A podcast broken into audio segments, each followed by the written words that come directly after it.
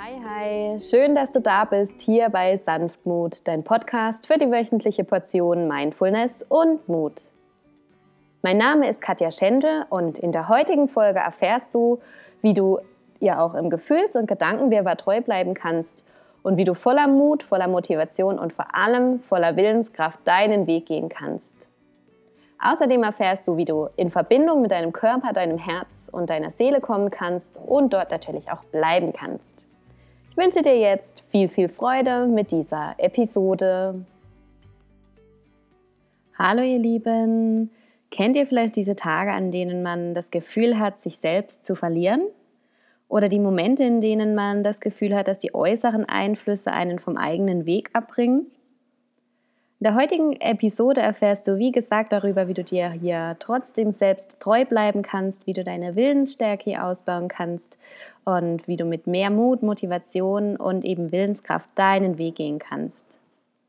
Ich war die letzten Wochen mit Freunden auf Reisen und das Thema Willenskraft war mir hier so präsent, da ich meinen Podcast über alles liebe und gleichzeitig war es gar nicht so einfach auf Reisen, gerade wenn dann noch andere Leute dabei sind und man auch dann natürlich beim Programm überall dabei sein möchte, noch Zeit zu finden für die eigenen Projekte, für die eigenen Herzensprojekte.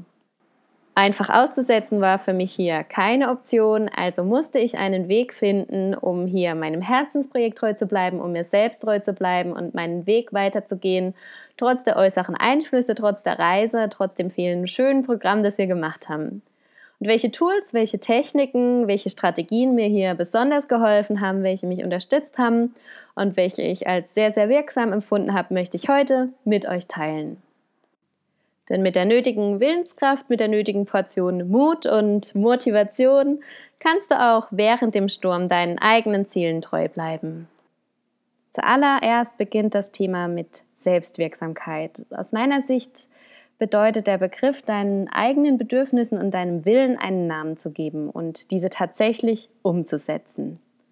Ein No-Go ist hierbei die erlernte Hilflosigkeit. Und was das bedeutet? Man sieht sich als Opfer der Situation und ist der Meinung, der Umstände entsprechend machtlos zu sein. Woher das kommt? In der Regel kommt das aus Erfahrungen, die man in der Kindheit gemacht hat oder optional, auch vielleicht erst später. Man fühlt sich hier hilflos in einer Situation und das löst ein sogenanntes Schneeballsystem aus und man fühlt sich immer öfter hilflos. Was dadurch passiert ist, dass unsere Lösungskompetenz gedämpft wird und sie Schritt für Schritt schrumpft. Ein Beispiel dazu ist zum Beispiel, dass meine Mama mir als Kind mal nicht zugehört hat, weil sie überfordert war oder gerade super viel zu tun gehabt hat. Und daraus habe ich als Kind geschlossen, was ich zu mitteilen habe, ist uninteressant, unwichtig und störend. Bleibt man dadurch jetzt lebenslang ein Opfer der Umstände? Nein, natürlich nicht. Natürlich gibt es da auch einen Weg raus und was antrainiert ist, kann auch wieder abtrainiert werden. So trainier dir an, im Einklang mit deinen wahren Bedürfnissen zu handeln. Aber was bedeuten Bedürfnisse überhaupt? Vielleicht kennst du bereits die Maslow'sche Bedürfnispyramide. Ansonsten hier einmal kurz die 8 Punkte, die Maslow wunderbar beschreibt. Das wäre zum ersten die physiologischen Bedürfnisse. Dein Bedürfnis nach Nahrung, nach Wasser, Sauerstoff, Ruhe, Sexualität, Entspannung und Bewegung. Die Basics also. Darauf folgend kommt dann die Sicherheit, das Bedürfnis nach Behaglichkeit, nach Ruhe, nach Angstfreiheit. Für dein materielles Überleben ist gesorgt. Das dritte Bedürfnis sind dann die sozialen Bedürfnisse, also das Bedürfnis nach Zugehörigkeit, nach Verbindung mit anderen und auch das Bedürfnis, geliebt zu werden und zu lieben. Das vierte Bedürfnis ist dann das individuelle Bedürfnis, also Bedürfnisse nach Vertrauen und dem Gefühl, etwas wert zu sein, ein positives Selbstwertgefühl zu haben und von anderen anerkannt zu werden. Deine persönlichen Ansprüche, also zum Beispiel dein Arbeitsplatz, deine Tätigkeit, werden erfüllt. 5. sind dann die kognitiven Bedürfnisse dran, also das Bedürfnis nach Wissen, Verstehen wollen und nach Entwicklung. 6. sind die ästhetischen Bedürfnisse. Man hat zum Beispiel das Bedürfnis, dass das Zuhause ordentlich sein soll, dass es sauber sein soll und vor allem auch nach Schönheit. 7. ist dann die Selbstverwirklichung, das Bedürfnis, das eigene Potenzial auszuschöpfen, zu entfalten, ein Leben mit Sinn zu führen und die innere Wahrheit adäquat nach außen zu bringen. Und last but not least kommt dann die Transzendenz. Das heißt so viel wie das Bedürfnis, auf einer existenziellen Ebene herauszufinden, wer man wirklich ist. Oft mündet das dann auch in die religiösen oder spirituellen Bedürfnisse. Was heißt das jetzt angewandt für dich? Und dann frag dich mal, in welchen Lebensbereichen du dich vielleicht hilflos fühlst. Geh mal alle Bereiche durch, die Beziehungen, Freundschaften, Familienangelegenheiten oder der Beruf, Sachen wie Finanzen oder wenn es um das Thema Hobby geht, Sinnfindung. Schau mal rein, schau mal in alle Lebensbereiche, wo du dich vielleicht noch etwas hilflos fühlst oder wo du dich vielleicht schon wirklich voller Willenskraft und Stärke fühlst. Und woher kommen eigentlich diese Gedanken von der Hilflosigkeit? Durch welche Erfahrung kann dieses Gefühl der Hilflosigkeit entstanden sein? Der Ursprung kann hier zum Beispiel sein, dass mein Papa gesagt hat, such dir einen Job, mit dem du sicheres Geld verdienen kannst und angesehen wirst. Und dadurch wird dann geschlussfolgert, ich muss gehorsam sein, ich darf beruflich meinen eigenen Interessen nicht nachgehen. Oder was ich zum Beispiel auch schon total oft gehört habe, ist, mein Partner ist dominant und ich habe Angst, mich zu verlieren. Er bestimmt, wo es lang geht und ich vergesse selbst irgendwie, was ich eigentlich will. Und dadurch wird dann geschlussfolgert, ich bin ein Versager, ich werde nicht wahrgenommen oder ich bin nicht wichtig, ich muss mich untergeben. Und geh hier mal ganz in Ruhe, wie gesagt, alle Bereiche deines Lebens durch, mach dir gerne auch Notizen und dann dreh deine negativen Schlussfolgerungen einfach mal um. Sei dein Held anstatt dein Opfer. Im ersten Beispiel kann das zum Beispiel sein, wenn ich ehrlich zu mir selbst bin, muss ich überhaupt nicht gehorsam sein. Ich bin frei und ich darf meinen Beruf komplett frei wählen. Ein Beruf, der mich erfüllt. Ich darf Entscheidungen frei treffen. Im zweiten Beispiel wäre das zum Beispiel, ich bin ein Gewinner, ich werde wahrgenommen, ich bin wichtig und meine Bedürfnisse werden befriedigt.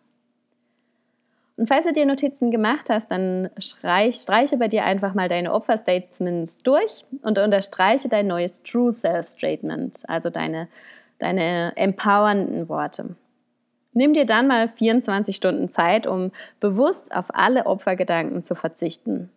Denke nur an deine Heldenstatements, die deiner Wahrheit entsprechen. Und sollte eine Opferausrede in deine Gedanken kommen, fang wieder bei Null an für weitere 24 Stunden. Wenn du dich in einer Situation befindest, in der du ganz genau spürst, dass gerade irgendetwas nicht stimmt, wenn du zum Beispiel überwältigt bist, weil gerade 5 Personen gleichzeitig ihre Meinung durchsetzen wollen oder du dich an einem Ort befindest, wo du eigentlich überhaupt nicht sein wolltest, dann halte einen Moment inne und frage dich, was will ich gerade wirklich? Wie erhalte ich Überblick über die Situation? Was brauche ich gerade? Welches Bedürfnis habe ich vielleicht unterdrückt und habe ich es bewusst oder unbewusst unterdrückt?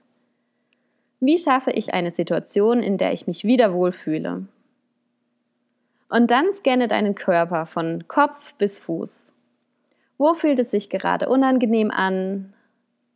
Bei mir schnürt sich in solchen Momenten zum Beispiel gerne mal der Hals zusammen, als hätte ich Halsweh und als würde es mir schwerfallen zu sprechen. Und dann atme hinein in diesen Ort, lang und tief. Schaffe Raum, dort, wo es sich gerade eingeengt anfühlt in dir. Und lege deine Hand zart auf die Stelle. Dieser Bereich braucht gerade eine extra Fürsorge. Und wenn du hier das Gefühl hast, dass du hier immer wieder gegen eine Wand läufst, also irgendwie keinen Ausweg aus der unangenehmen Situation findest, dann hol dir auch gerne Support.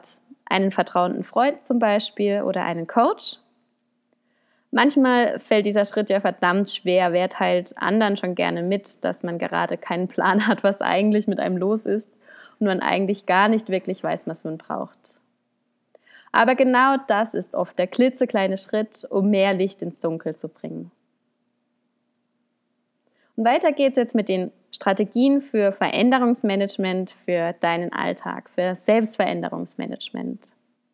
Erstens, Vermeide dir zu viel vorzunehmen und stattdessen nimm kleine Schritte.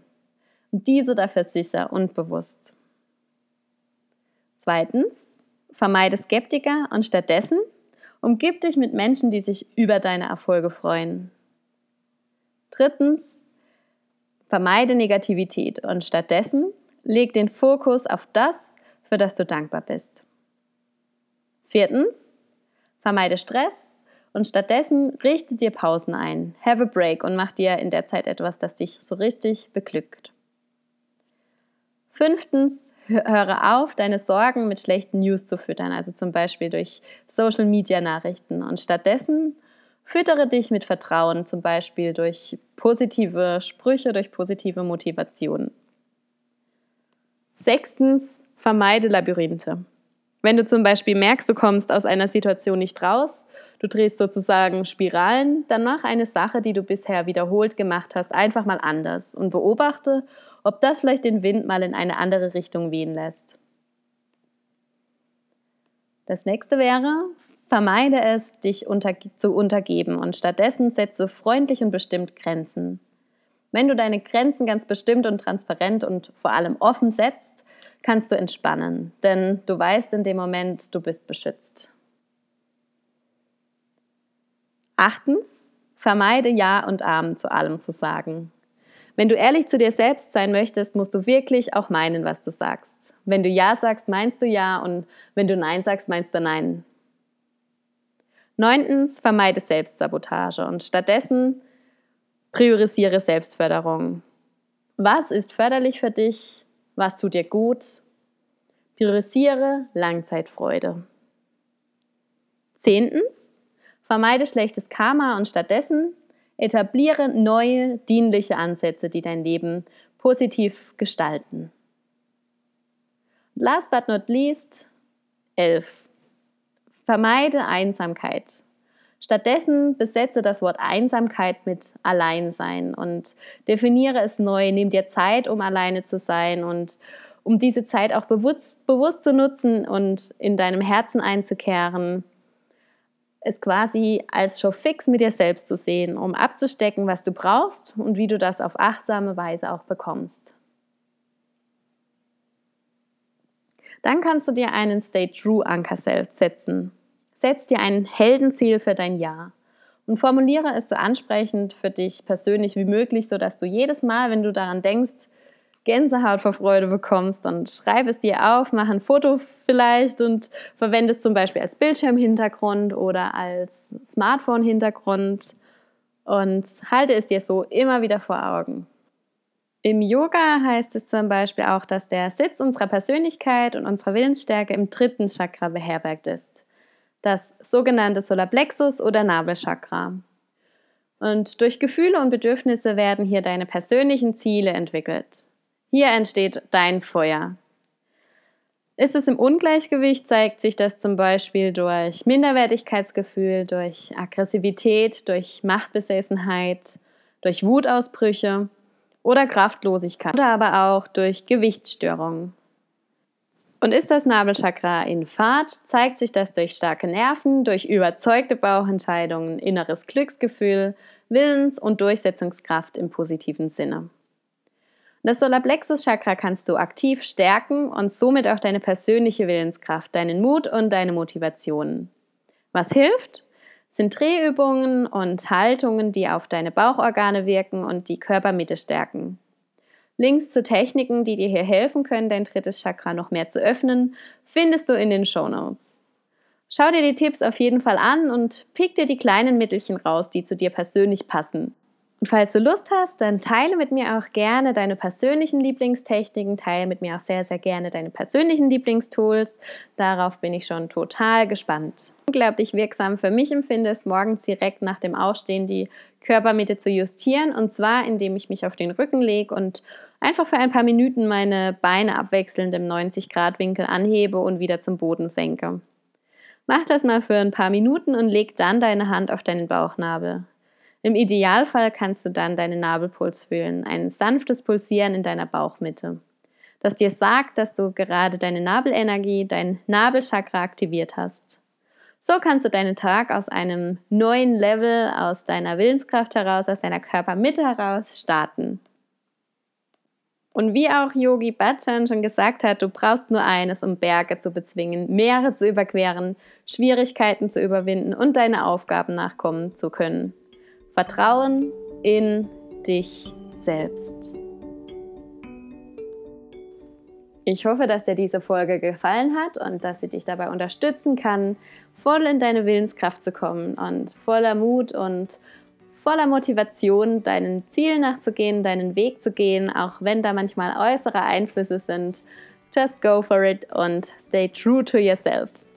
Leite die Folge auch sehr, sehr gerne an deine Freunde weiter, an deine Liebsten, an Verwandte, Bekannte, allen, denen die Folge ebenso helfen kann. Und jetzt wünsche ich dir eine wunderbare Woche, lass es dir gut gehen, go for it und stay true to yourself. Alles Liebe, deine Katja.